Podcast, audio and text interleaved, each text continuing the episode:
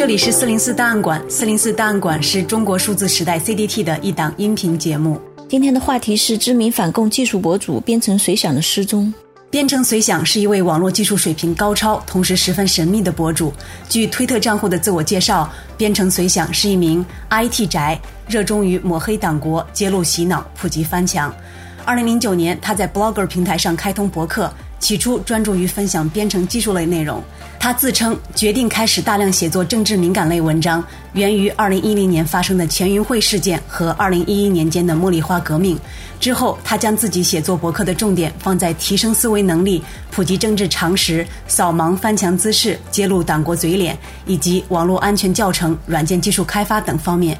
编程随想的博客曾获得二零一三年德国之声国际博客大赛两个单语种奖项单元的最佳中文博客提名。随着博客影响力的扩大，读者增多，反中共洗脑成为编程随想博客最重要的议题，政治内容的比例也不断增多。编程随想的博客被认为是迄今为止反中共洗脑内容最深入浅出、最理性客观、质量最高的博客。有人说，他的博客是所有刚学会翻墙的初阶人士的必读之物。为了方便不善于翻墙的内地读者，编程随想还提供了离线浏览和邮件订阅功能。此外，每个季度他还会发放一次安全动态的最新信息，以及博主本人的点评，帮助读者掌握网络安全的最新状况。编程随想的文字创作对一党专制及其网络审查制度有犀利的批判，而更为难得的是他数年如一日的坚持和过人的勇气。过去的十年中，在中文互联网上表达同样观念、传播类似信息的网友不下成百上千万，但是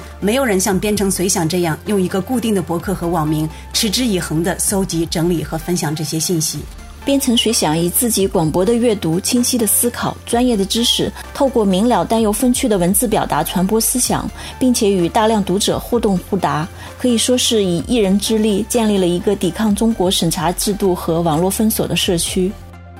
编程随想博客中最触动当局敏感神经的，莫过于创建于二零一六年二月二十九日的太子党关系图网络项目。通过搜集维基百科、纽约时报、华尔街日报、百度百科等媒体上的公开信息，编程随想整理出中国共产党权贵阶层，包括一百三十多个家族、七百多人的资料和关系网络。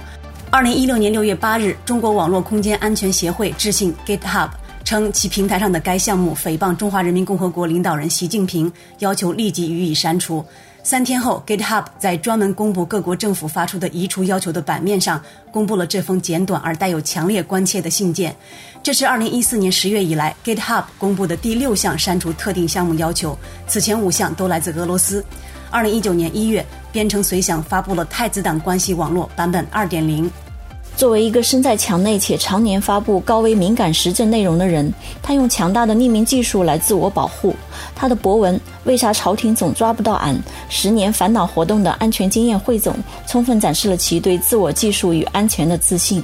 编程随想曾告诉读者，他的博客静默不超过两周都属于正常情况。但今年五月九日之后，网友发现编程随想再未更新博文，其 GitHub、Twitter 等账号亦全部停止更新。至今五十天已经过去，越来越多的人担心他是不是出事了。随后，网上也出现了两条他被捕的传闻。一位网友祈祷说：“我希望编程随想只是被车撞了、住院了之类。”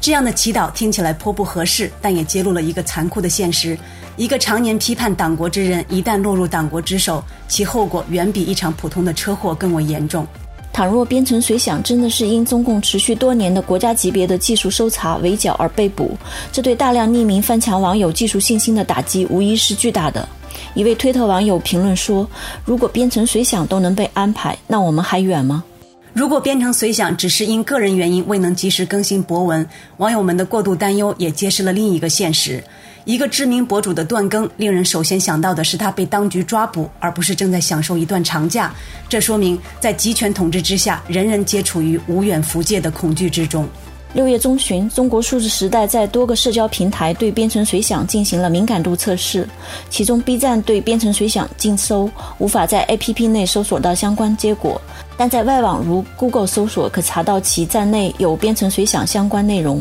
抖音则无任何相关结果。微信搜索编程随想会自动补充编程随想被抓，且未完全禁搜。但微信公众平台无任何有关其最新动态的文章。微博、知乎限制相对较少，可找到少量编程随想博客的转载。随着他博客静默的时间越来越长，人们对他的担忧与日俱增。网上有关他被捕的传闻亦不断出现。在这里，我们只能和众多担忧他的网友一起祈祷，希望他能平安归来。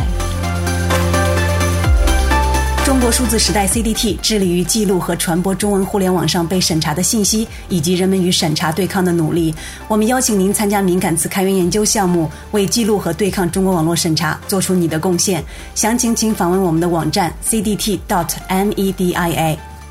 本期节目就到这里，感谢大家的收听。